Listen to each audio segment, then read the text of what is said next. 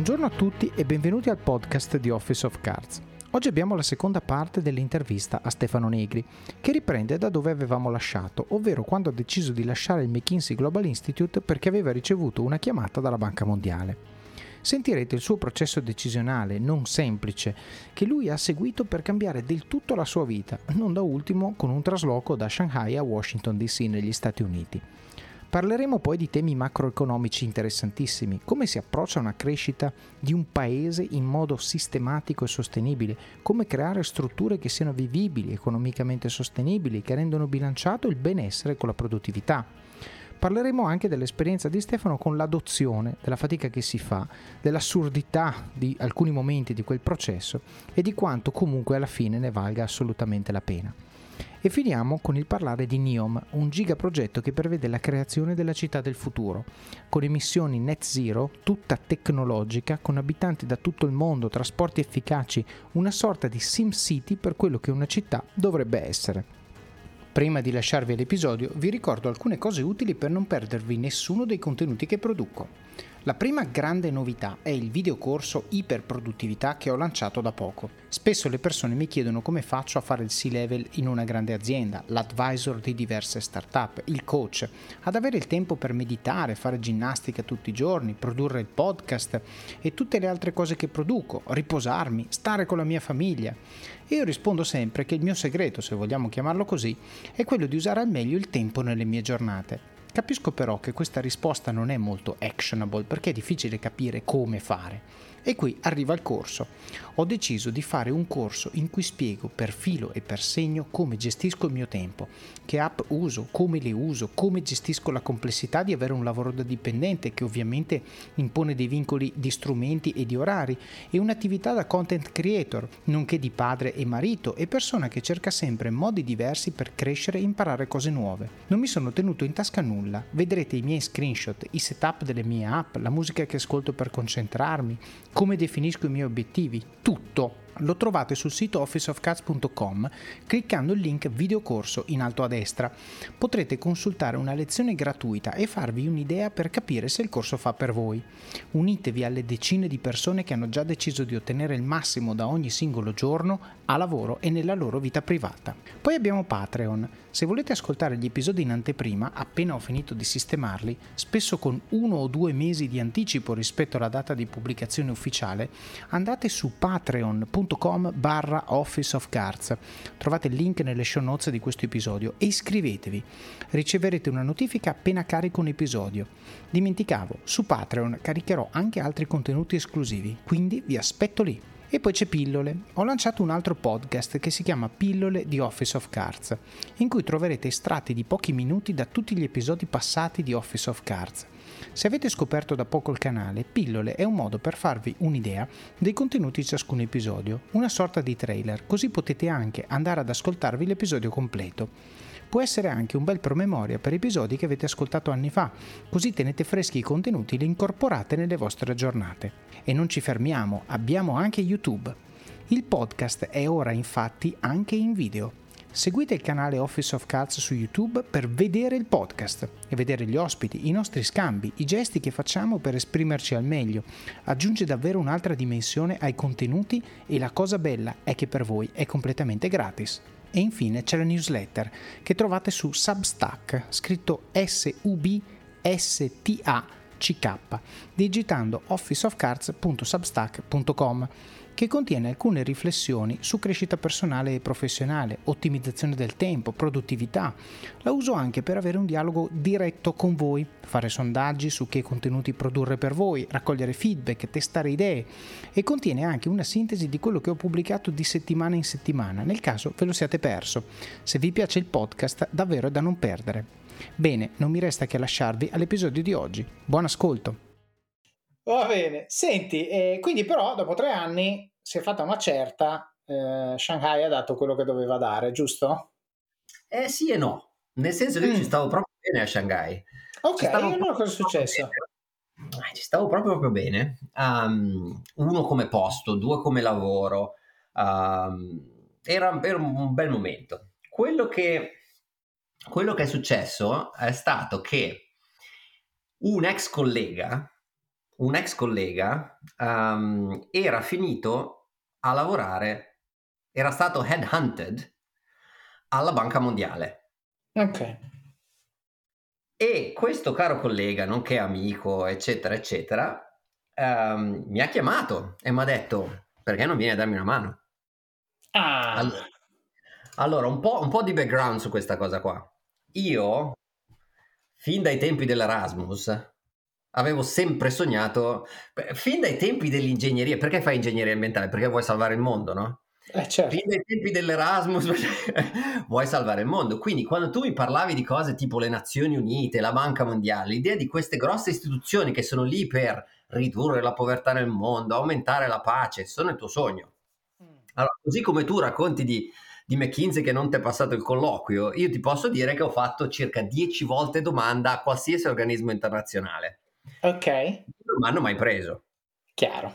Non mi hanno mai preso perché vedono, sei ingegnere ambientale, sei business administration, che cosa ci viene a fare qua da noi? Um, e, e, quindi eh, ero un, po', ero un po' frustrato a sta cosa. Ci sarei andato proprio volentieri a lavorare in una di queste istituzioni perché ci credevo, perché, perché è il loro ruolo che, che, in cui io credo.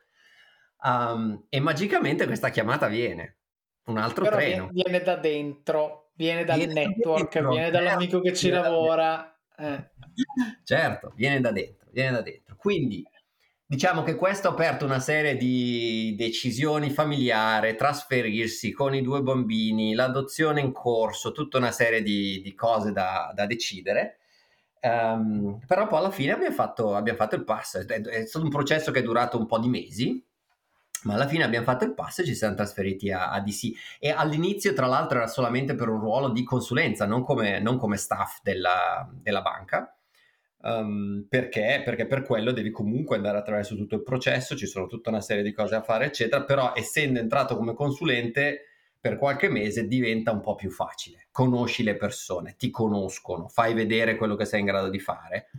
E, e quindi è stato, ci è voluto un po' però alla fine sono riuscito a entrare effettivamente a lavorare nelle, nella Banca Mondiale. Certo. Quindi questo è il motivo del, del, sì. del passaggio. Eh, allora, eh, però sai, allora, di nuovo c'è l'amico, quindi il network, eh. l'amico eh. che mi conosce che, che, probabilmente queste 10 application che ho fatto che non sono state rimbalzate, lui si è beccato le mie notti di insulti a questi maledetti che non mi certo. chiamavano, quindi sapeva e tutto, che è finito lì dentro e che eh, ha pensato che ci fosse fit, sicuramente un'affinità attiva, questo è evidente, ma poi con tutto che la Banca Mondiale dice ma cosa ci fa uno con l'NBA da noi? No, perché alla fine, come hai detto bene prima, non è tanto e solo quella serve l'esperienza specifica, ma è l'attitudine, è il metodo, è il fatto di, mh, anche l'abbiamo detto, di volerlo risolvere quel problema e poi gli strumenti per farlo, anche se prima applicavo la curva all'esondazione dei fiumi, adesso applico l'outsourcing, ma la curva è quella, quindi fammi capire un attimo di che cosa stiamo parlando e poi il mio contributo lo do. E ti chiedo una domanda perché adesso perdona l'ignoranza, ma credo che la mia sia quella degli ascoltatori. Ci spieghi un attimino cosa fa la Banca Mondiale e poi parliamo di che cosa hai fatto tu all'interno di questa, di questa organizzazione, ma che senso? Perché il pensiero avrebbe da dire una metastruttura rispetto alle banche normali, ma in realtà non è così, evidentemente, quindi volevo capire come, no, cosa fa, qual è, è lo scopo. È un'ottima domanda, un'ottima domanda. È, è stata eh, vengono chiamate istituzioni di Bretton Woods, che sono stati gli accordi ai tempi della, della, ricostruzione dopo le guerre mondiali, eccetera. E sono state create la Banca Mondiale e il Fondo Monetario allo stesso tempo. Uh-huh. Sono istituzioni uh-huh. gemelle, entrambe basate a Washington DC. Ok? okay. Il, um, il, fondo, il Fondo Monetario Internazionale si preoccupa di stabilità finanziaria, un po' in tutti i paesi del mondo. Il mandato della Banca Mondiale è sui paesi in via di sviluppo. Questo oversimplifying, quindi ogni ufficiale che mi sta ascoltando metto i caveats e i footnotes, ok? Va bene.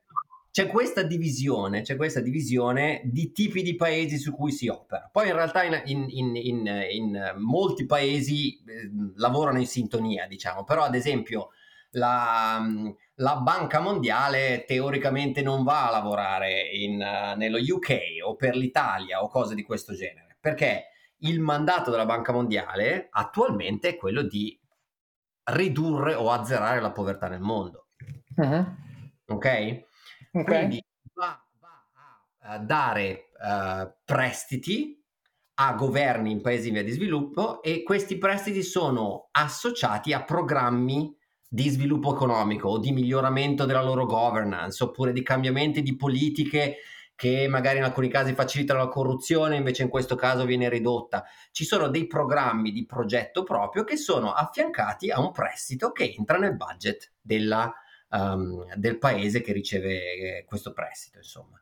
Quindi okay. c'è, questa, c'è questo tentativo praticamente di dire, ok, paese X tu ti rendi conto che, miglio- che, hai bisogno di migliorare il tuo sistema educativo, ad esempio, l'educazione uh, delle scuole elementari, delle scuole medie, eccetera, però ti rendi conto che per fare questo ti servono dei soldi, io sì. ti do assistenza tecnica, quindi c'è una parte di progetto e insieme ti do i soldi, il prestito per fare queste cose.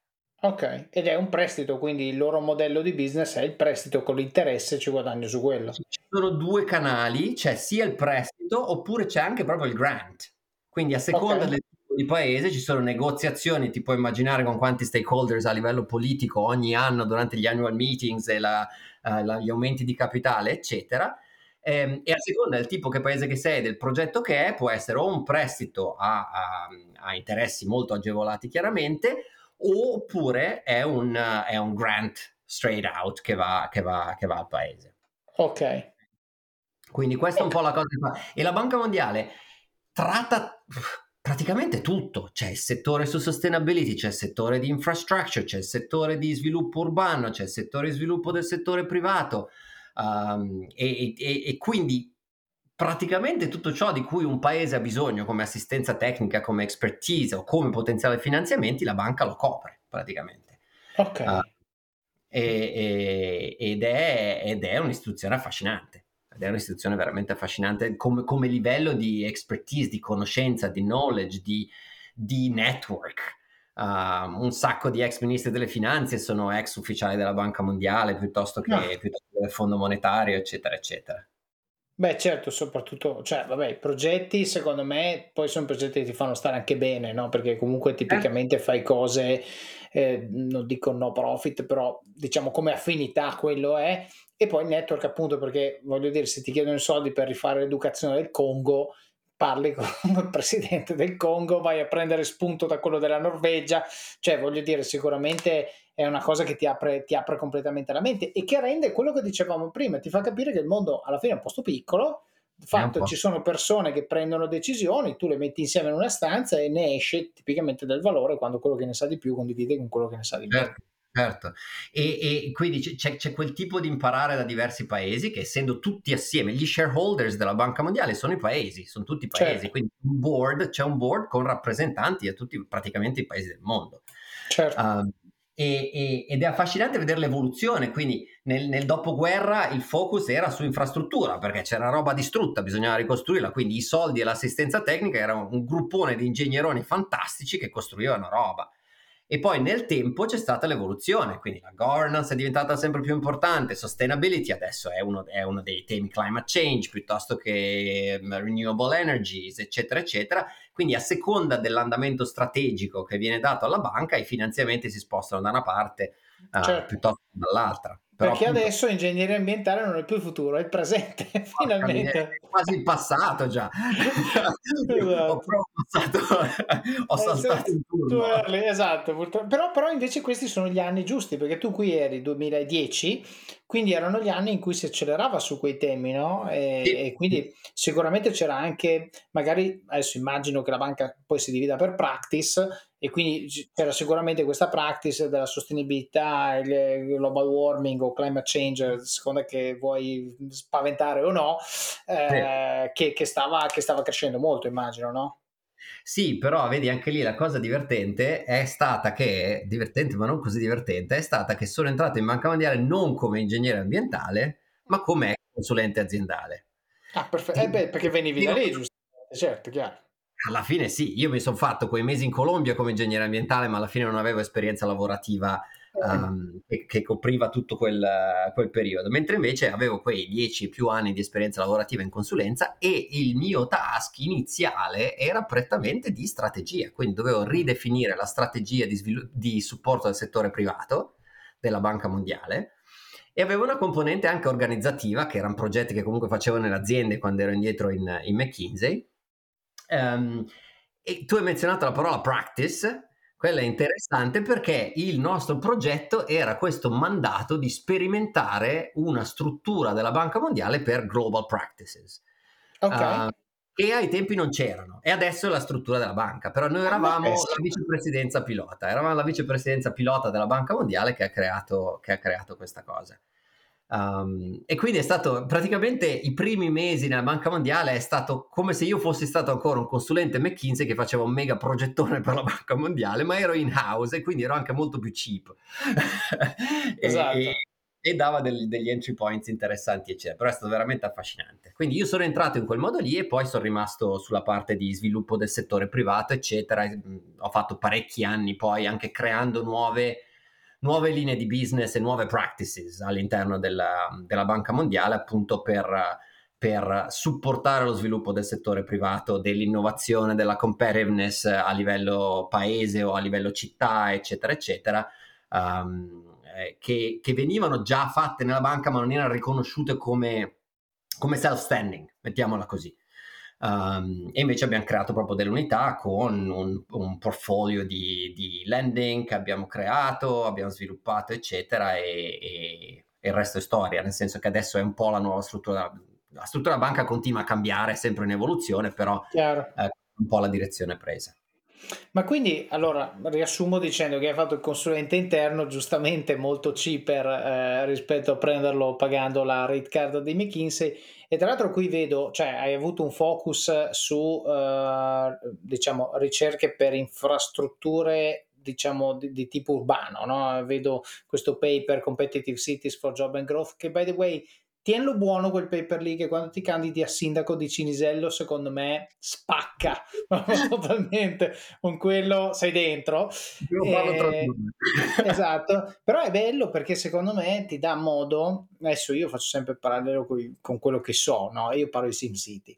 Ma tante cose del, del, dell'urbanistica di una città io le ho capite giocando a SimCity perché quando le vivi tu sei piccolo ti muovi in mezzo e non capisci il discorso idrico e la, l'energia elettrica e lo smaltimento dei rifiuti e, e, ti, e, ti, lamenti, no? Perché non c'è l'acqua, perché qua, perché... Quando devi farlo, dici, non è banale però, perché se lo metto così, che è esattamente come serve, costa un botto e non ci sto dentro. Allora devo metterlo in maniera diversa, no? E, e così via. Quindi, cioè, vedere questi sistemi complessi come un, come un problema da risolvere, secondo me è estremamente utile perché comunque ti permette di eh, prendere decisioni ad un livello che a livello micro non riusciresti mai a prendere la decisione migliore, è impossibile. A livello macro, invece, tipicamente riesci a ottimizzare il sistema, con tutto che magari l'ottimo globale non è l'ottimo di nessuno che ci sta dentro, però Assolutamente.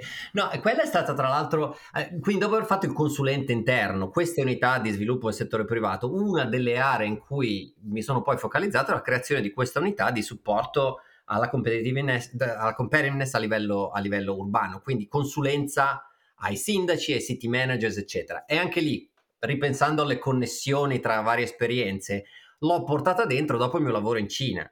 Certo. Il mio lavoro in Cina con McKinsey era lo studio di come si stava evolvendo la struttura urbana della Cina e su come queste città cinesi crescevano a questa velocità e su mm. come mm. riuscivano a creare i posti di lavoro, eccetera. Quindi ci sono una serie di lezioni imparate lì e un sacco di lezioni, sia positive che negative, chiaramente, ma ci siamo resi conto alla Banca Mondiale nelle mie discussioni che erano un po' domande che venivano da tutti quanti i sindaci da, da tutto il mondo, soprattutto i paesi in via di sviluppo. E quindi abbiamo riportato quella conoscenza con altri benchmark da altri paesi, eccetera.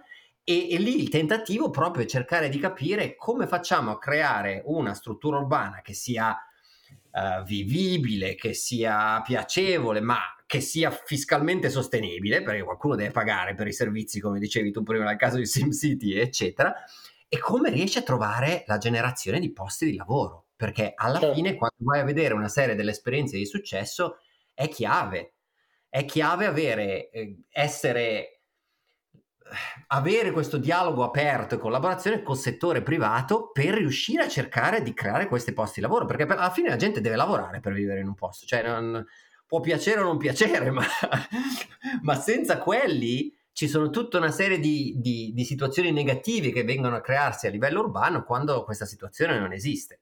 Certo. C'è povertà, poi c'è crimine, poi c'è tutta una serie di cose. Quindi, um, sì. E lì collaborazioni infinite nella complessità della Banca Mondiale con la struttura, quella standard della Banca Mondiale che guarda gli impianti di uh, fognature, i marciapiedi, eccetera. Io arrivo lì e dico sì, ma dobbiamo parlare di posti di lavoro. Quindi uh, abbiamo dovuto creare un'unità da, da zero praticamente per, per, fare questo con un sacco di domande da parte di, vari, da vari, di varie città in, un po' da tutto il mondo insomma. Questo episodio è supportato da Scalable Capital, il tuo compagno ideale per iniziare a investire in modo semplice, sicuro e conveniente. Con oltre 600.000 clienti, Scalable è una piattaforma regolamentata e questo è molto importante ragazzi, perché vi offre una possibilità di investire in azioni, ETF e fondi partendo solo da un euro. Ma perché dovreste iniziare a investire? È semplice. Primo, l'inflazione, che se aumenta di questo passo diminuisce di molto il nostro potere di acquisto. Secondo, se pensate oggi che la pensione che avrete quando ci andate a 80 e passa anni vi permetterà di sostenere lo stile di vita che avete, beh, vi faccio tanti auguri. E il terzo, beh, per chi ne ha, i figli. Io ad esempio ho un fondo per le mie bambine, piani di accumulo per me, investimenti diversificati per obiettivi che hanno orizzonti temporali diversi. Con Scalable puoi dare forma ai tuoi obiettivi di investimento e sfruttare appieno il suo potenziale per far crescere i tuoi risparmi nel tempo. L'importante è iniziare per step e Scalable non ti permette solo di acquistare azioni o ETF, ma anche di imparare come funziona il mondo degli investimenti. Scopri di più su come Scalable può trasformare il tuo approccio agli investimenti visitando il link in descrizione. Ricorda, con Scalable il tuo viaggio finanziario può iniziare solo con un euro. Non aspettare, investi nel tuo futuro oggi stesso con Scalable Capital. Certo, tra l'altro mi viene in mente un parallelismo, adesso forse mi dirai che non è calzante, ma io lo vivo in un modo simile, no? Eh, ho letto un libro di recente, l'anno scorso, credo quando è uscito, The Changing World Order di Ray Dalio, no? Okay. Non è esattamente un libro da lettura prima di andare a letto, perché è tecnico, va capito. Però, nel, eh, però, c'è anche il video su YouTube, eh, diciamo, for dummies da 30 minuti, con quello si capisce bene che sostanzialmente, adesso non voglio spoilerare niente, ma racconta gli ultimi 100 e passa più o meno anni di storia, raccontando microcicli e macrocicli economici di, di debito e di credito. No? E sostanzialmente lui, la tesi diciamo, di marketing è, poiché questi cicli si ripetono, potete più o meno con buon margine di certezza prevedere cosa succederà nei prossimi X anni. Quando io ho guardato quei video e, e ho letto quel libro, ho, ho capito la differenza tra un sistema unitario, un'unione di persone che è come noi viviamo, cioè quando io parlo con Stefano, sono io e Stefano e, sì. e mi sento più intelligente del mondo io quando dico una cosa, vedo che Stefano annuisce e poi Stefano dice una cosa, io annuisco, anche lui si sente bene, ci sentiamo i più fighi del mondo. Poi quando vedi, eh, quando leggi The Changing World Order, capisci che tu sei quasi, cioè quasi privo di libero arbitrio perché quello che succede a livello macro poi ce lo diceva anche Isaac Asimov, succede comunque. Cioè, tu puoi essere il più intelligente del mondo, che quando il credito raggiunge un certo limite, poi tac, e quando il debito raggiunge un certo limite, poi tac. E quindi dici, scusami, ma alla fine quel sistema è, dovrebbe essere la risultante di tutti quelli che ci stanno dentro. Allora, uh-huh. se siamo più o meno intelligenti e, e sappiamo che succederà sta roba, riusciremo bene a evitarla Nine. Quello che mi stai dicendo tu parlando del sistema delle città è la stessa roba, perché giustamente, siccome poi alla fine le decisioni prendono le persone, ciascuna delle quali ha la sua agenda, questi vengono parlati del problema idrico, tu gli dici che il problema è l'occupazione, in realtà ci sono delle catene che se tu le descrivessi da un punto di vista logico, è, è, cioè nessuno direbbe niente. Però certo. poi così non succede, è, inevi- è sempre diverso da come dovrebbe, nonostante che appunto ci sono tutte queste persone che in teoria il cui lavoro è dire mettiamo le cose con ordine, se creiamo occupazione, riduciamo la criminalità, se dobbiamo allora partire dall'educazione, perché per esempio ho letto un articolo bellissimo Stefano, che, eh, perché io in questo podcast ho intervistato Martino Ghielmi, che è founder di Vado in Africa no? ed è un grande proponente del business africano e mi ricordo che siamo partiti nell'episodio che ho fatto con lui parlando dei numeri del boom demografico africano. No? Proprio l'altro ieri che diceva che entro il 2040 saranno 200 milioni in più, adesso non mi ricordo il numero, ma numeri assurdi. L'altro ieri ho letto un articolo che diceva il boom dem- demografico africano, non dico si sta sgonfiando, ma la curva si sta allungando molto perché per fortuna sta arrivando una serie di investimenti, fra cui immagino quelli della Banca Mondiale, per favorire l'educazione delle donne che quindi non rimangono più incinta a 15 anni. Ok? E quindi rimangono incinta a 25 e questo sta spostando la curva verso destra perché chiaramente tu avrai una generazione, quella di adesso, che non farà figli come quelli di 10 anni fa, 15 anni fa, ma più come uno, cioè avrà un delay di una decina d'anni, poi magari riprende perché si mettono tutti d'accordo a 25. Però più o meno per dire che cosa, questo è un fenomeno macro che però se non, cioè che nel micro non percepiresti mai. E, e quindi mi interessava anche il tuo punto di vista su, sulle differenze fra come noi viviamo che ci sembra e allora ci lamentiamo della politica, ci lamentiamo di questo e quell'altro che non fanno quello che devono fare, quando poi neanche quando Ray Dalio scrive il libro riusciamo a evitare che succeda quello che inevitabilmente succede come risultato del comportamento delle persone che stanno all'interno del sistema, che per effetto di queste dinamiche di gruppo e praticamente fanno muovere il sistema come una cosa che non è la somma del buon senso di tutti, ma è una cosa che si muove nella media a prescindere dal buon senso delle persone che ci sono dentro. Io sono affascinato da questa cosa. Eh, allora, eh, la, la, storia si ripete, no? Eh, si certo. dice anche quello, cioè sappiamo benissimo quali sono i potenziali errori, eppure continuiamo a farli e si travestono in modi diversi, ma, ma alla fine sono, sono sempre quelli. Non lo so, non ho, non ho, la risposta. Non ho fatto filosofia alla fine, no, pur vedi, vedi, ce l'avrei fatta magari. Ecco.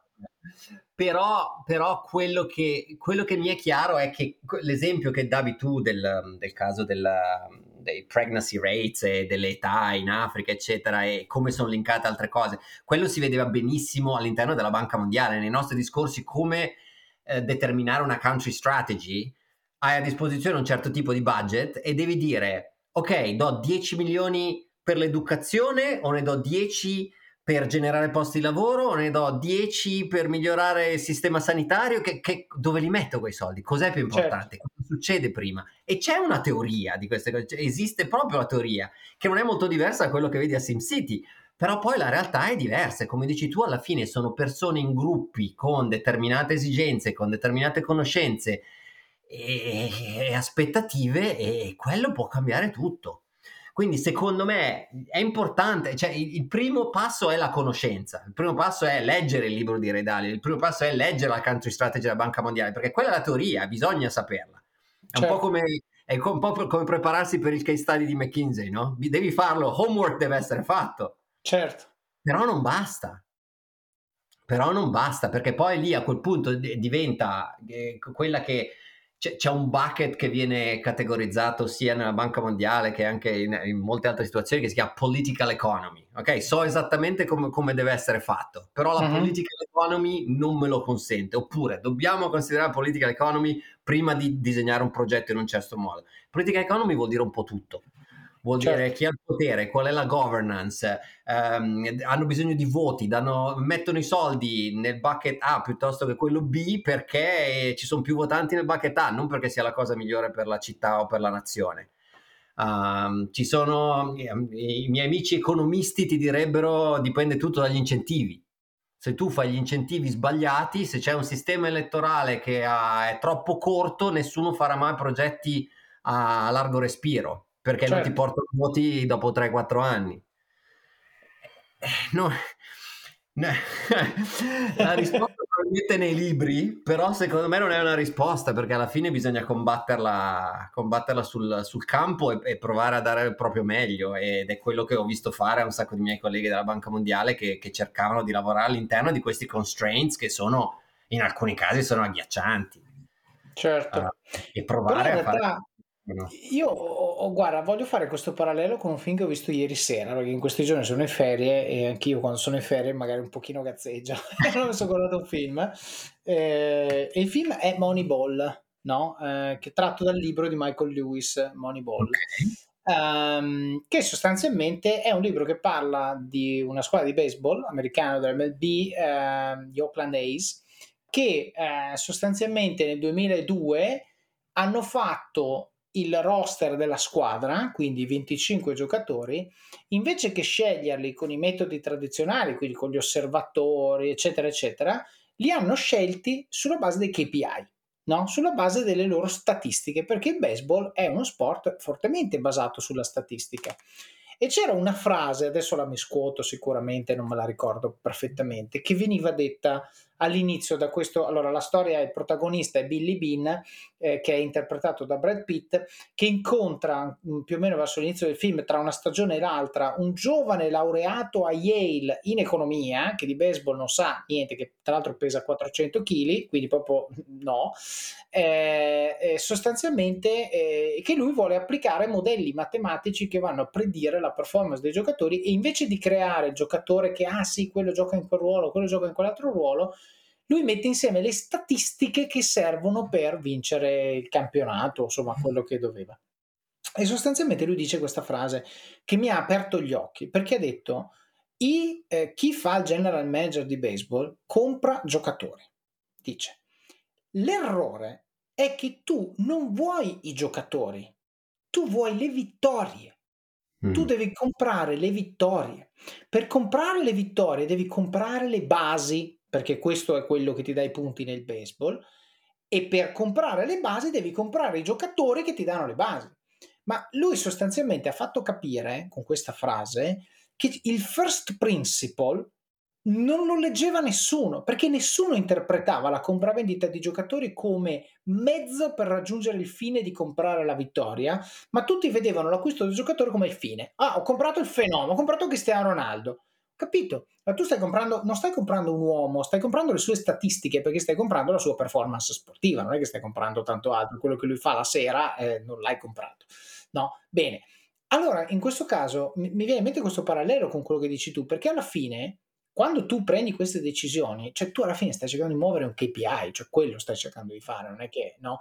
E allora la domanda è qual è la leva giusta, qual è l'ROI giusto, qual è il sistema giusto, quali sono i ripple effects, perché quando tra l'altro ragioni a livello del sistema, se tu sistemi l'educazione ti cambia la natalità, e però non ci hai pensato perché io mica volevo agire sulla natalità, volevo andare su, su, sull'educazione. E quindi, come dicevamo prima, la complessità di questi sistemi, secondo me, si applica paro paro anche nel, noi, proprio perché sono diverse, sia il sistema complesso di milioni di persone, sia il singolo, come dicevamo prima, hanno delle caratteristiche diverse e delle caratteristiche simili, perché tanto quanto io, se mi comporto male con un'altra persona, magari poi questo parla male di me a un altro e mi ritorna indietro da un punto che non ho neanche visto arrivare, no?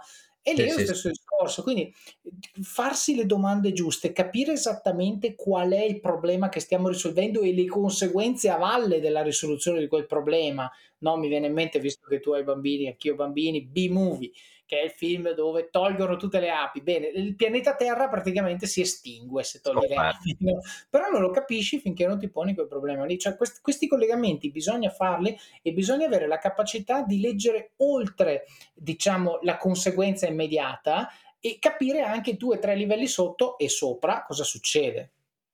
Ed è, ed è, difficile, è il motivo per cui si chiamano sistemi complessi, no? È proprio eh. difficile perché uno ritorna al discorso di che team vuoi avere a pensare su queste cose qua. E lì ritorniamo alla diversità, perché ci sono una serie di queste conseguenze, non sono immediatamente chiare a tutti quanti, a seconda dell'educazione che ha avuto, dell'esperienza che ha avuto, quindi avere punti di vista diversi è assolutamente essenziale.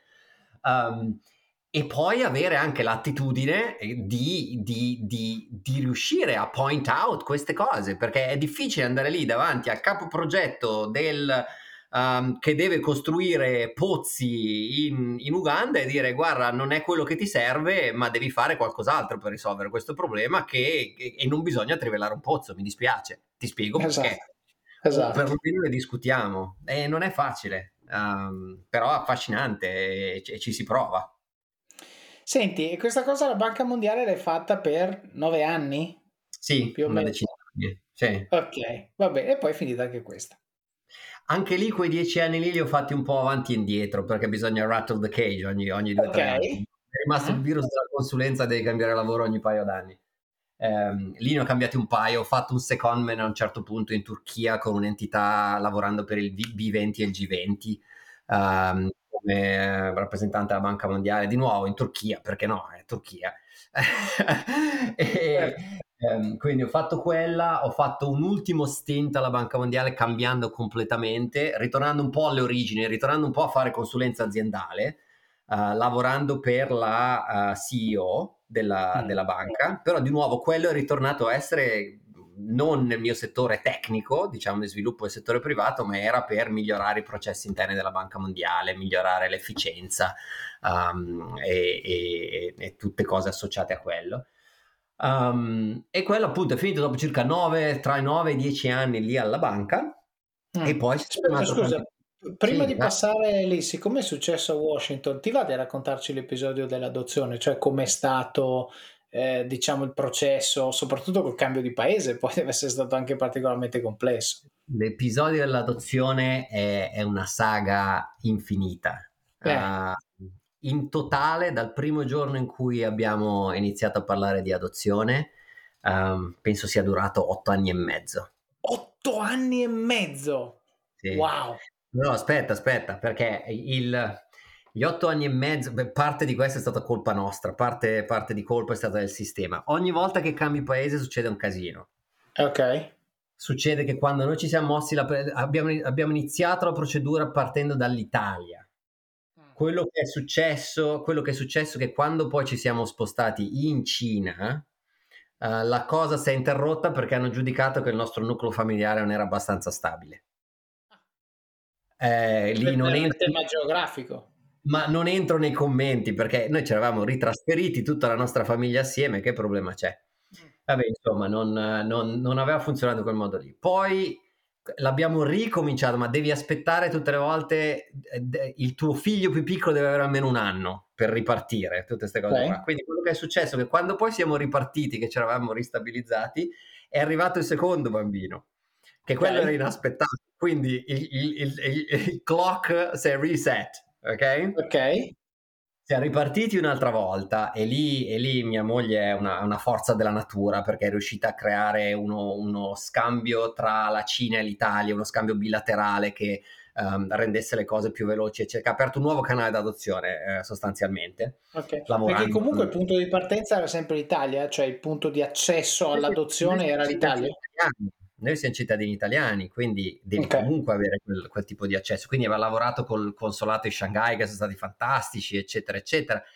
E, e, e, e, però lì, anche lì, un altro problema perché poi ci siamo a quel punto mossi sugli Stati Uniti prima che, uh, prima che, che la nostra bambina arrivasse e che fosse matchata con noi, eh, quindi quella riazzerato. Poi sono entrate questioni demografi- demografiche nel, nel, nella picture perché eh, il livello di income della popolazione cinese è aumentato, quindi c'erano più persone dalla Cina che volevano adottare, che è una cosa bellissima, però prima non certo. c'era, quindi avevano poi la priorità rispetto a stranieri.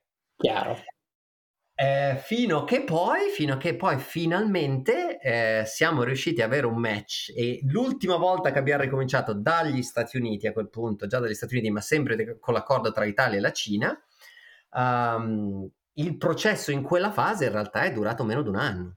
Ah, ok. Dai... Cioè, una volta incanalato, poi è paperwork a meno di un anno. Una volta incanalato, il lavoro è stato meno di un anno, però ogni volta che c'è stato un reset, sì, per carità, abbiamo avuto le nostre colpe, uh, però uh, alcune delle decisioni sono state veramente surreali. Uh, interviste, analisi della situazione finanziaria, insomma, un, un casino. Però la... World Bank dici io gestisco billions per vari paesi. La, una delle cose più, più fenomenali che, che, ci sia mai successo nella nostra vita, uh, sia dal punto di vista personale ma anche dalle, dalle persone incontrate nel viaggio, mettiamola così. Certo. Uh, e quindi niente, però il, il, ci si mette davvero tanto o magari se sei più fortunato di noi ci si mette poco, ma secondo me è una delle cose, c'è, c'è una necessità enorme nel mondo attualmente. Certo. Uh, quindi è mm, highly recommended. Highly no, è una cosa, come dici tu, è una cosa che sicuramente serve al mondo, serve gente che ha questo tipo di disposizione, perché purtroppo appunto ci sono tanti bambini che altrimenti eh, non hanno un sacco di cose, però è una cosa che giustamente, perché stiamo parlando della vita di un essere che non ha niente, cioè ha delle tutele, de- delle sovrastrutture per creare la protezione che richiede quindi una motivazione dal lato di chi lo fa che deve essere totale in maniera tale che di fronte all'ostacolo tu reagisci dicendo ok, next step, ok, next step, ok, next e non perdi mai la voglia perché altrimenti... Deve essere così, deve questo essere secondo così. me, lasciami dire, è quasi un po' una selezione naturale perché proprio il fatto che hai superato tutti questi ostacoli scemi fa sì che quando poi ti arriva il bambino gli vuoi bene proprio come se fosse tuo perché dici cavolo hai fatto tutte queste robe, cioè sei mio, basta, no? Assolutamente, assolutamente. Ho capito, eh. va bene. Senti, tornando al tuo percorso, quindi World Bank finisce, cosa succede? Sono al telefono ancora? Eh. cambia, cambia, numero, scusa. Eh. Allora, no, no, eh, lì è stata molto più vicina della, della, chiamata al telefono. Allora, è successo, è successo un paio di cose. È successo mm. che uno, la CEO a quel punto si stava per spostare da un'altra parte. Okay. Uh, beh, è diventata attualmente la managing director del, del Fondo Monetario. Okay. E, eh, e, io mi trovavo bene in quel team, mi trovavo bene con le persone, eccetera, e mi era passata un po' la voglia di continuare. Essendo un processo di riorganizzazione aziendale in un ente burocratico come la Banca Mondiale, mi era venuto un po' di PTSD praticamente. Certo. Quindi avevo voglia di prendere una pausa e si accoppiava col fatto che mia moglie erano 4-5 anni che faceva praticamente i doppi turni perché oltre a fare la, la, mamma a tempo pieno stava lanciando un'organizzazione non governativa nel settore dell'educazione. Ok. E allora, da discussione varia, io ho detto, ma senti, io sto a casa e tu, e tu fai veramente quella. Mm. E, ehm, e, quindi mi sono preso io e sono, sono, rimasto a casa mentre lei eh, si è messa a lanciare davvero questa organizzazione eh, non governativa eh, qui a Washington DC sono stati tra i mesi più fantastici della nostra vita, credo, perché io mi sono divertito a fare lo stay at home dad e, e, e, lei finalmente ha potuto mettere tutta la sua energia um, a, a, utilizzarla, insomma, um, fino, che è arrivato, fino che è arrivato il coronavirus. Ah beh, giustamente, è chiaro, chiaro. Tu sei lì fuori che fai grigliate e poi improvvisamente arriva il Covid lì è stato un casino, lì è stato veramente un casino. Eh, uno, uno in, que, in, quei mesi lì mi sono di nuovo reso conto un'altra volta di, di, quanto sia un lavoro a tempo pieno gestirsi tre bambini e una casa. Uh, ed, è, ed, è, facile dirlo, ma ed è facile dirlo anche dopo una settimana, ma dopo che si sta per mesi o anni, eccetera, diciamo che è, è un apprezzamento diverso, mettiamola così ma anche a livello di complessità esecutiva, manageriale, sociale, cioè tutto è, fu- è giù di testa, è giù di testa. C'era, c'era quello, quella, quella, meme che girava un po' di tempo fa che parlava, che faceva delle finte interviste di lavoro descrivendo questo lavoro che diceva di essere disponibile 24 ore al giorno per 7 giorni alla settimana, bla bla bla, e continuava e continuava e alla fine è la mamma. E veniva, adesso siamo vicini al giorno della mamma durante l'intervista, quindi è, è, è così e non dovrebbe essere solo la mamma. Quindi probabilmente mm. l'avrai discusso nell'altro episodio, ma è, se uno dei genitori o tutte e due si dividono questo, questo compito è, è, molto impegnativo, affascinante, stupendo, però molto impegnativo.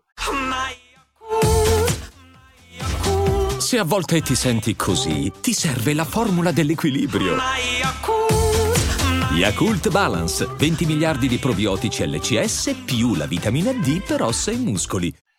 Um, Comunque niente, arriva questo benedetto coronavirus, ah, mannaggia lui, e, eh, e, quello che succede è che ci ritroviamo tutti a casa. Uh, mm. Non l'abbiamo vissuta come l'Italia, da quello che ho sentito, l'abbiamo vissuta in un modo un po' meno brutale, um, però comunque ha cambiato le carte in tavola totalmente. Um, e l'organizzazione di mia moglie purtroppo il, il, funding che stava ricevendo è stato dirottato su situazioni di emergenza nel settore dell'educazione eccetera eccetera. E quindi, e quindi, e quindi ho ricevuto una telefonata a quel punto. E quindi puoi rispondere al telefono questo è il grande problema. Ti hanno chiamato sul fisso stavolta. Mi hanno chiamato sul fisso questa volta e, eh. um, ed erano quelli di NIOM Ok. Neom, uh, che uh, senza andare lungo tutta la storia, eccetera, però praticamente il, il, l'accordo che abbiamo trovato il, per, essere, per lavorare su Neom, l'impiegato si deve trasferire a Neom. Uh, come giusto che sia, perché è un, è un Scusa, per, di... il, per il neofita ci spieghi Neom? Hai ragione. Ok, Neom, ci sono mille video su YouTube e ovunque da quelli ammirati a quelli schifati, a quelli ci, ci sono mille opinioni su, su, questo progetto perché chiaramente è molto molto ambizioso ed è uno di quelli che vengono chiamati giga projects, mega progetti lanciati dall'Arabia Saudita. Ce ne sono okay. 10 di questi mega progetti, valgono centinaia di billions of dollars ognuno di loro. NEOM è il più grande di questi megaprogetti ed è una nuova città o una nuova regione, perché la dimensione è praticamente equivalente un, al Belgio come, come, come, dimensioni territoriali. Ok. È situato, dato che stiamo parlando prevalentemente con italiani, è praticamente affacciato di fronte a Sharm, Sharm el Sheikh in Egitto. Okay. Quando si passa il Golfo di Aqaba, quindi ci sono 4-5 miglia nautiche praticamente tra una parte e l'altra del Golfo di Aqaba, nel Mar Rosso, tutta quell'area si chiama adesso Neom. Mm. Um, e l'idea è fare una città nuova che sia delle diverse caratteristiche. Una è che sia net zero, quindi che nel momento in cui è a steady state, uh, non durante la costruzione, però a steady state sia completamente sostenibile, non ci siano emissioni di carbone o che siano compensate da, da, da altre attività. Uh, il livello tecnologico è elevatissimo, una città globale, quindi con, con una serie di, di, abitanti che non vengano solamente dall'Arabia Saudita, ma un po' da tutto il mondo, um, eccetera, eccetera, eccetera. Ci sono molte altre caratteristiche. Comunque un progetto altamente ambizioso. La cosa che è girata, che è diventata virale negli ultimi mesi, è quella che si chiama The Line, che è praticamente dove dovrebbero risiedere il 95% dei cittadini di Neom Um, ed è praticamente, è stato definito in mille modi, uno dei modi che è stato utilizzato è stato un grattacielo orizzontale lungo più di 100 km. Tipo le arcologie di SimCity, ritorna... allora, quando tu hai detto SimCity, è mio ma un po' quello che bisogna fare a SimCity. Eh certo. Um, praticamente parti con un, uh, un assegno in bianco uh, e una mappa da disegnare e, e, e, bisogna cercare di creare la, la, la, città migliore possibile dove la gente voglia andare a vivere, dove la gente abbia un lavoro, dove non ci siano emissioni, dove ci siano la possibilità di sperimentare nuove tecnologie che poi possono essere esportate ad altri paesi, ad altre città, altre soluzioni urbane da esportare ad altri paesi, altre città um, partendo da, un, da un, una parte di, dell'Arabia Saudita che fino adesso era stata quasi inesplorata da visitatori esteri, diciamo. Mm. Era una parte anche geopoliticamente delicata perché se al confine sei di fianco alla Giordania, Israele, ci sono tutta una serie di stati confinanti, come, come ti puoi immaginare, il, il, il Medio Oriente è, è, è delicato per, per, mille motivi, um, ma le potenzialità sono infiniti eh, sono infinite e quando tu dici SimCity, SimCity è, devi proprio decidere da dove partiamo, qual certo. è il certo. disegno, uh, quanta percentuale del territorio vogliamo uh, lasciare unspoiled um, e tenerlo a riserva naturale. Uh, come costruiamo le case? Come facciamo a far sì che non, che non ci sia inquinamento associato a questa cosa? Uh, da dove arriva la sostenibilità fiscale al di là dell'iniezione di capitale iniziale del, della, de, del, del, Crown Prince e della, del PIF, del Fondo di Investimento Saudita, eccetera. Quindi è, un, è, è, è un'impresa, un'impresa, enorme, um, con altissima ambizione, alto rischio, um, potenziali critiche infinite, dal disegno di The Line a, a, a mille altre cose. Um, ma è una, è, una, è una, sfida praticamente aperta. Quindi quella chiamata mi ha indirizzato lì. Ma che orizzonte temporale ha, giusto per capire? Allora, l'orizzonte temporale è una città, quindi non è, non, è un, non è, un, resort, perché si parla di milioni di persone che ci devono andare a abitare. Uh, il target è un po' un moving target a volte, ma il, uh, stiamo guardando a circa un, uh, de, dei primi pezzi, dei primi pilots della città che vengono costruiti prima del 2030.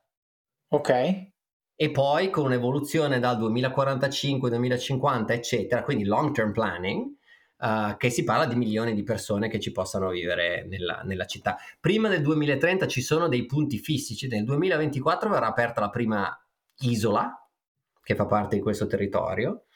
Uh, nel 2027, se non mi sbaglio, 2027, um, un'area di Neom che è sulle montagne, si parla mm. di 2000 passametri, ospiterà i giochi asiatici olimpici invernali. Okay. Quindi con sport, con, con neve, eccetera. Che è, che, che, che, che, la prima reazione è un pugno nell'occhio, fino certo. a che non vai lì in gennaio o febbraio e scopri che nevica. Ah, di suo.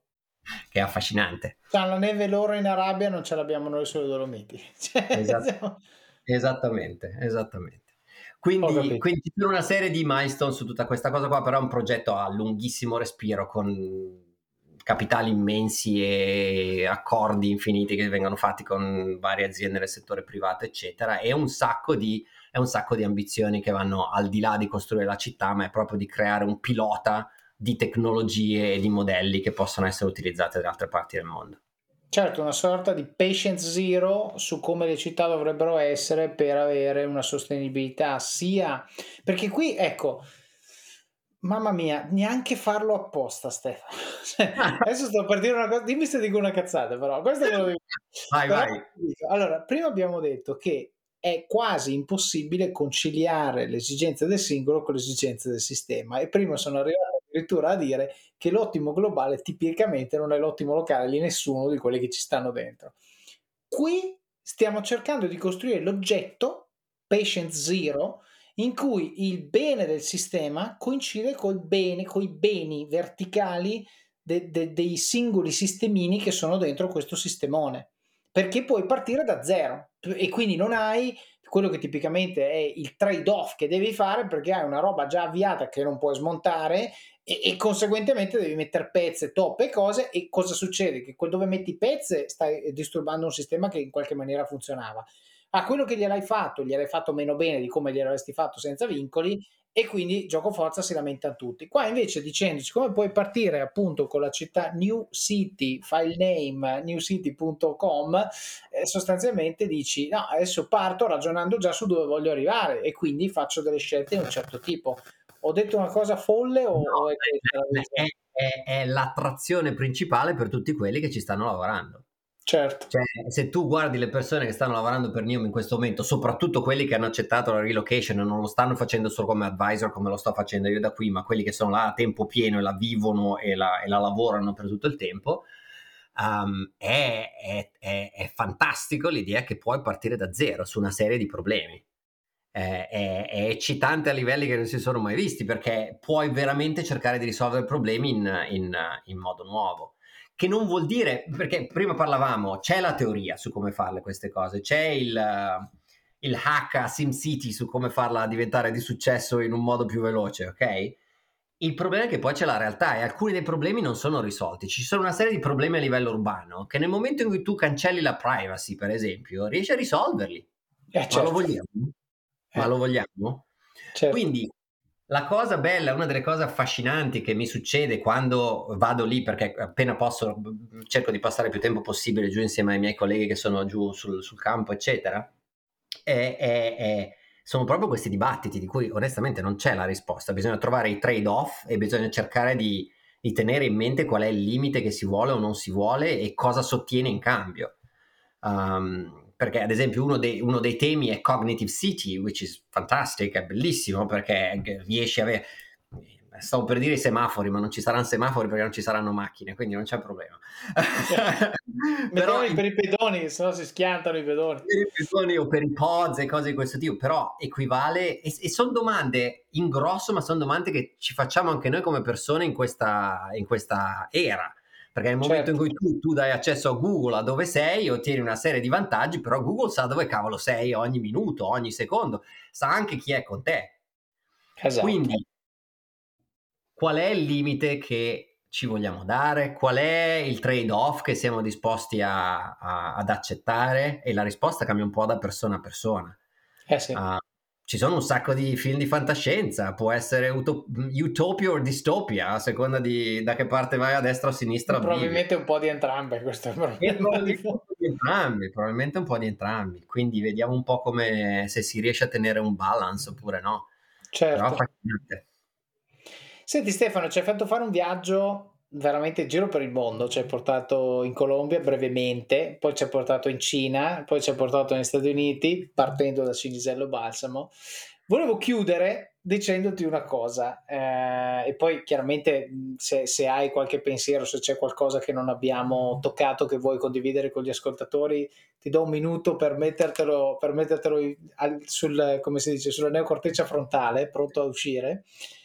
Allora, io ti dico questo, se tu sarai ancora a Washington, ci vedremo a Washington e ti dico dove, perché a Washington c'è io con tutto che l'ho portata ovunque mia moglie a livello di cibi, ristoranti, lei è innamorata persa del tipo che potesse prenderebbe un volo domani per andare a pranzo in questo posto eh, che si chiama allora te lo dico subito perché l'ho cercato prima China Cilcano che è un ristorante di José Andrés eh, che sta certo. vicino a, a Capitol.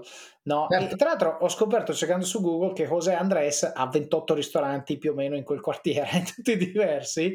E, e, però questo perché ti dico, perché ne ho, ne ho, voluto parlare, posto che se non lo conoscevi, vacci, bellissimo, se no un giorno ci andrai e ci saremo io e mia moglie che ordineremo la stessa cosa per la ventesima volta. Ma a parte questo, ehm, perché l'ho voluto citare? Perché è un ristorante fusion peruviano cinese. Sì. E siccome stiamo parlando di culture, di mix, di, di, espandere la nostra mente, uno dei modi che veramente io personalmente preferisco e secondo me ti apre veramente di più la mente perché ragiona ad un livello quasi animale nostra, del nostro essere coscienti, che è il gusto e l'olfatto il mix tra peruviano e cinese, ma chi, dove lo vedi? Non esiste. Vai a Washington, che insomma è una città sicuramente molto internazionale, soprattutto che è la capitale degli Stati Uniti, però c'è un po' di tutto. E scopri che esiste questa cosa che prima non lo sapevi. Adesso io invito, poi lo metterò nelle show notes. Andatevi a vedere i piatti che fanno in questo ristorante sembra veramente da un lato, vabbè, se non siete esperti di peruviano non è troppo dissimile dal messicano come concetto, come preparazione, meno, meno spicy, però diciamo a livello visivo eh, ricorda un po' quei piatti. I gusti no, sono diversi, però visivo è quello. E però c'è anche il, il gyoza, c'è anche il, il, dumpling, c'è anche il tipo un simile ramen. E, e però quei gusti tipici della cucina peruviana, no? Quindi sono preparazioni veramente mix. E questo perché mi piace? Perché alla fine, solo quando un peruviano va in Cina e studia e poi torna e dice: Ma se le mettessi insieme queste robe, può nascere una cosa così. Allora, qui abbiamo uno Cinisello che è andato in Cina, è andato in, in, negli Stati Uniti, adesso sta aiutando l'Arabia, mettendo a sistema tutto quello che ha studiato fino a questo momento e nell'aiutare l'Arabia sta acquisendo competenze che un domani Elon Musk gliele chiederà per fare la prima città su Marte, probabilmente.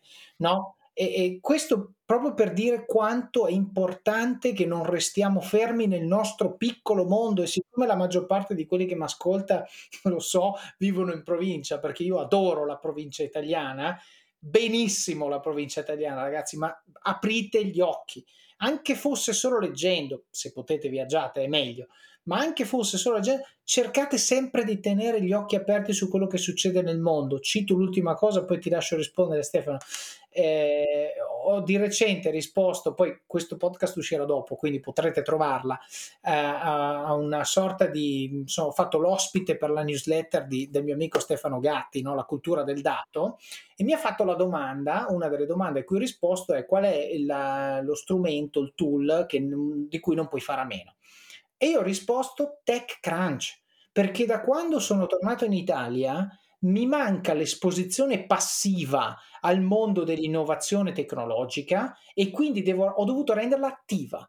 Ho dovuto, perché mentre là ricevevo newsletter, andavi al meetup, qualcuno citava qualcosa e rimanevi sempre aggiornato, qua in Italia arriva niente, molto poco e quello che arriva è molto filtrato, molto edulcorato e io voglio la sorgente. Allora, TechCrunch e Product Hunt sono le due cose che ho citato per rimanere al passo con quel diavolo che succede. Poi non è tutto rilevante, ma non posso permettermi di perdere i trend. Io non, non voglio, fa parte de- anche del mio mestiere, oltre che mi piace. Certo. E quindi cercare sempre di, di, di coltivare quei ponti no? Ho parlato di un ristorante, può essere un, un, blog, può essere una rivista, quello che volete, un'amicizia che sviluppate, può essere che scrivete a Stefano. Adesso, Stefano, spero che tu non abbia 50 stalker dopo questo podcast, ti auguro di no. Però cerchiamo di tenere la mente aperta su quello che succede nel mondo perché poi riusciamo a mettere insieme i puntini no? a, a, a valle e a creare, diciamo, a, a, mettere a sistema tutto quello che sappiamo per creare una cosa migliore, diversa da quello che chi invece è vissuto nello stesso posto per tutta la sua vita riesce a fare, che invece è probabilmente più inerziale rispetto a quello che è sempre stato fatto, no? Sì, sì, sì, sì. No, guarda, l'unica cosa da, da aggiungere è, posso dare, posso dare l'esempio concreto, ripartendo da Cinisello Balsamo. Cioè, io a Cinisello Balsamo ero il bambino che non voleva viaggiare perché stava male in macchina e eh, quando era all'asilo stava nell'angolo quello di destra perché non aveva il coraggio di giocare con gli altri bambini, perché ero super timido. Ok. okay. Tuttora, se tu mi mandi ai networking events, non mi piacciono non eh, mi no. piacciono proprio, cioè sì, se conosco già qualcuno trovo la scusa, eccetera, ma altrimenti non mi viene facile, non mi viene certo. facile niente. Però è importante, è importante sviluppare la curiosità di assorbire il diverso, che sia la, la, la cucina di China Cilcano piuttosto che, che, che, che, i modi diversi di fare, secondo me sono assolutamente fondamentali e, e questa apertura, questa apertura ad altre nazioni, altri modi di lavorare secondo me è essenziale. Nel mondo, nel mondo in cui viviamo adesso non, non, ne possiamo, non ne possiamo fare a meno. E non vuol dire io adoro essere italiano, io sono orgoglioso di essere italiano. Quando certo. vado in certo. giro per il mondo, essere italiano, andavo in giro col passaporto della Banca Mondiale, ma riuscivo a entrare in più posti col passaporto italiano. Mi, certo. mi accoglievano in modo molto più welcoming, molto certo. più welcoming. Eh?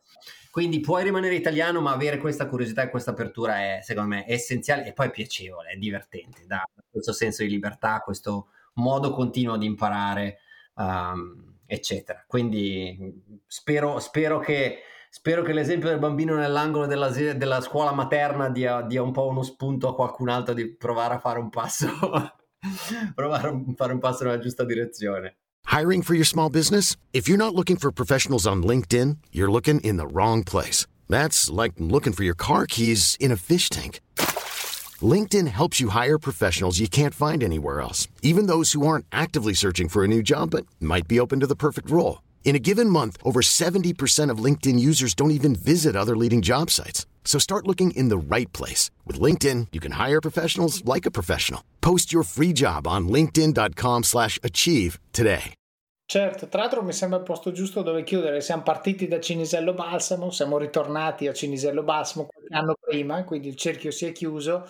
Però Stefano, veramente, io ho Gianluca Torregrossa a Filadelfia, te a Washington, secondo me la vacanza non riesco a evitarla adesso. Eh. Vieni, eh. vieni, Lo dico a mia moglie quando scendo. Assolutamente, vieni che vi, quello già sapete dove andare, vi magari suggeriamo un altro paio di posticini o qua a casa nostra a, a fare un pranzetto o qualcosa. Sì, anche bene? perché adesso io che vedo, vedo degli alberi, vedo del verde, è una cosa meravigliosa che c'è lì fuori. Questo è tutto un altro podcast. Mia, mia, moglie ha passato gli ultimi 18 mesi a costruire la prima, a fare un brief, uh, un, uh, una renovation net zero della nostra casa di, di 100 anni. È la prima ah, di... Sì.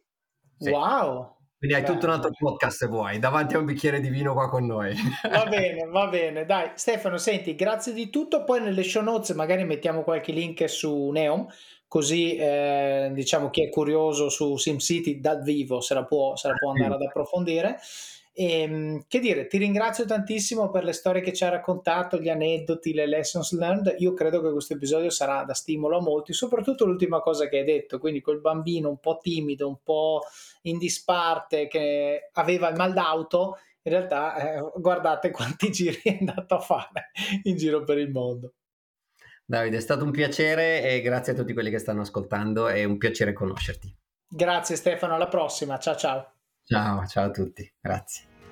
Ed eccoci qui, dopo questa seconda parte della mia chiacchierata con Stefano, davvero una fonte di parecchie riflessioni. Avete sentito di quanto complessa sia stata la decisione di lasciare il McKinsey Global Institute e Shanghai per andare a coltivare un sogno, quello di salvare il mondo. Stefano ci ha detto che è stato un processo di mesi e questo ci fa capire che le decisioni importanti vanno pesate, vanno valutate bene, bisogna dare priorità e pesi ai vari aspetti, un po' come racconto nella Job Compass di Office of Cards. Quando la posta in gioco è alta dobbiamo assolutamente trovare criteri e approcci per valutare le cose in modo oggettivo. Avete sentito poi di quanto sia difficile creare un sistema complesso come una città è una cosa che diamo per scontata, soprattutto noi italiani che viviamo in città che esistono da millenni. Ma ci sono posti nel mondo in cui le città sono molto più recenti e in cui bisogna tenere conto di una serie di aspetti per garantire il benessere per chi ci vive e la sostenibilità ambientale ed economica. Abbiamo poi parlato di un sacco di temi macroeconomici e del ruolo che noi possiamo avere come individui nel plasmare l'ambiente che ci circonda. Abbiamo controllo totale su noi stessi e questo è innegabile. Abbiamo controllo parziale sul nostro piccolo microcosmo di persone che conosciamo e praticamente zero a livello di popolazione. Ma questo non ci deve scoraggiare. Anche se è vero che da soli non cambiamo l'Italia, è però vero che se influenziamo un po' di persone attorno a noi e loro a loro volta persone attorno a loro e così via, il cambiamento diventa inevitabile. Parlando di Moneyball abbiamo parlato dell'importanza di vedere le interdipendenze tra quello che facciamo e le conseguenze di secondo e terzo ordine che non sono evidenti quando prendiamo le nostre decisioni, ma che ci troveremo sicuramente a dover gestire, quindi meglio pensarci. Ho trovato davvero ispirazionale il modo in cui Stefano vive la famiglia. La sua decisione di stare a casa per permettere a sua moglie di riprendere a lavorare è davvero anomala per molti, ma spero che dalle sue parole vi sia arrivato quanto bene possa fare. Questo è vero in generale. Spesso e volentieri facciamo quello che facciamo per conformismo e convenzione. E se invece guardassimo il problema da un altro punto di vista? Ci avete mai pensato? Abbiamo poi viaggiato nel futuro parlando di Neom Prima di conoscere Stefano la conoscevo solo di nome, ma dopo questa chiacchierata sono andato a vedere dei video su YouTube e ragazzi, wow! Sicuramente ad alcuni non piacerà, ma pensare che esistano cose del genere che noi umani stiamo realizzando oggi è davvero affascinante. E abbiamo chiuso con la riflessione di Stefano che chiude il cerchio. Anche se non ti piace, anche se non ti viene spontaneo, Apri la tua mente alla diversità e permettile di diventare parte di te. È il modo migliore per sopravvivere, ma cosa dico, per avere successo nel mondo di oggi e soprattutto in quello di domani. Come sempre vi invito a praticare gratitudine a chi vi aiuta. Spesso gli ospiti del podcast mi scrivono qualche settimana dopo che ho pubblicato l'episodio condividendo messaggi che hanno ricevuto da voi, messaggi di apprezzamento per l'episodio, per la loro storia e per quello che vi ha insegnato. Fatelo, mi raccomando, il podcast vive di questo, vive di emozioni positive, di persone che imparano, di ringraziamenti, di collegamenti tra persone nati quasi per caso. Questo in realtà è un consiglio molto più ampio. Se qualcuno fa qualcosa per voi, qualcosa che vi fa crescere e vi rende migliori, ringraziatelo, renderete la sua giornata, come spesso accade con le mie quando mi scrivete, migliore. Passiamo ora al supporto, la fase in cui siete voi i protagonisti e in cui dimostrate con pochi e semplici ma significativi gesti quanto impatto abbiano questi contenuti nel vostro quotidiano e quanto sia importante per voi che il podcast continui a crescere. Quindi come fare? Come detto all'inizio, abbiamo il videocorso per aiutare voi stessi in primis a crescere e fare più cose col vostro tempo. Abbiamo Patreon per avere accesso anticipato ed esclusivo al podcast. Abbiamo pillole di Office of Cards per avere degli assaggi di episodi vecchi e, più recenti, utile come teaser e anche come promemoria. Abbiamo la newsletter con un sacco di link utili, idee, spunti, sconti su strumenti che uso e molto altro. Se poi volete andare above and beyond, potete dare contributi che sono totalmente gratuiti per voi ma cruciali per la diffusione del podcast. Ci sono le recensioni del libro e del podcast, ma non semplicemente le stelline ragazzi, vi chiedo una condivisione attiva e contestualizzata di che cosa vi piace e del perché vi piace.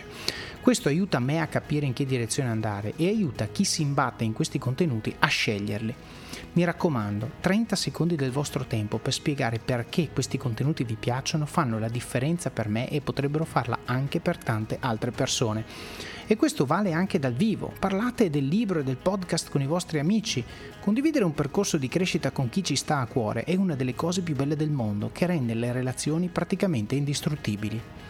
Suggerite poi persone che vorreste io intervistassi oppure temi che vorreste io trattassi. Questo podcast lo faccio io, è vero, ma lo faccio per voi. Un po' come i regali che si dice debbano piacere a chi li riceve e non a chi li fa, anche qui sta a voi aiutarmi ad aiutarvi e identificare temi o persone che ritenete facciano bene a questo gruppo. Poi ci sono i link nelle show notes in cui trovate i principali punti di cui abbiamo parlato, tutti i link a cose che magari non conoscete per poterle approfondire, i profili degli intervistati, foto, materiali audio-video e link utili, a volte con codice di affiliazione, di strumenti che vi aiutano a crescere. Prima di fare il vostro shopping su Amazon, solo web mi raccomando dall'app non funziona, passate dalle show notes del podcast su officeofcards.com barra podcasts e cliccate sul link Amazon oppure comprate uno dei libri che suggerisco nella sezione libri del sito così aiutate voi stessi a crescere e anche il podcast, il tutto con un solo clic.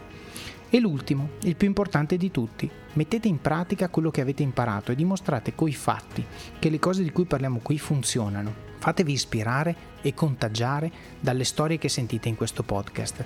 Io intervisto persone che sono davvero normali, che però si applicano, si impegnano e lavorando sodo raggiungono risultati eccezionali, cosa che potete fare benissimo anche voi. Vivete al massimo, spingete sull'acceleratore, fate quelle benedette 30 flessioni al giorno, quella dieta, quel video, quel blog post o qualsiasi sia la cosa che nutre le vostre passioni e usatele come opportunità di crescita personale e professionale. Lo so che è difficile, ma è proprio nelle difficoltà che troverete crescita e successo. Decidete ora chi dovete diventare per avere successo e raggiungere gli obiettivi che vi siete prefissati. Il vostro domani inizia oggi e il vostro oggi inizia adesso. Vi auguro buon proseguimento di giornata e di settimana. Alla prossima!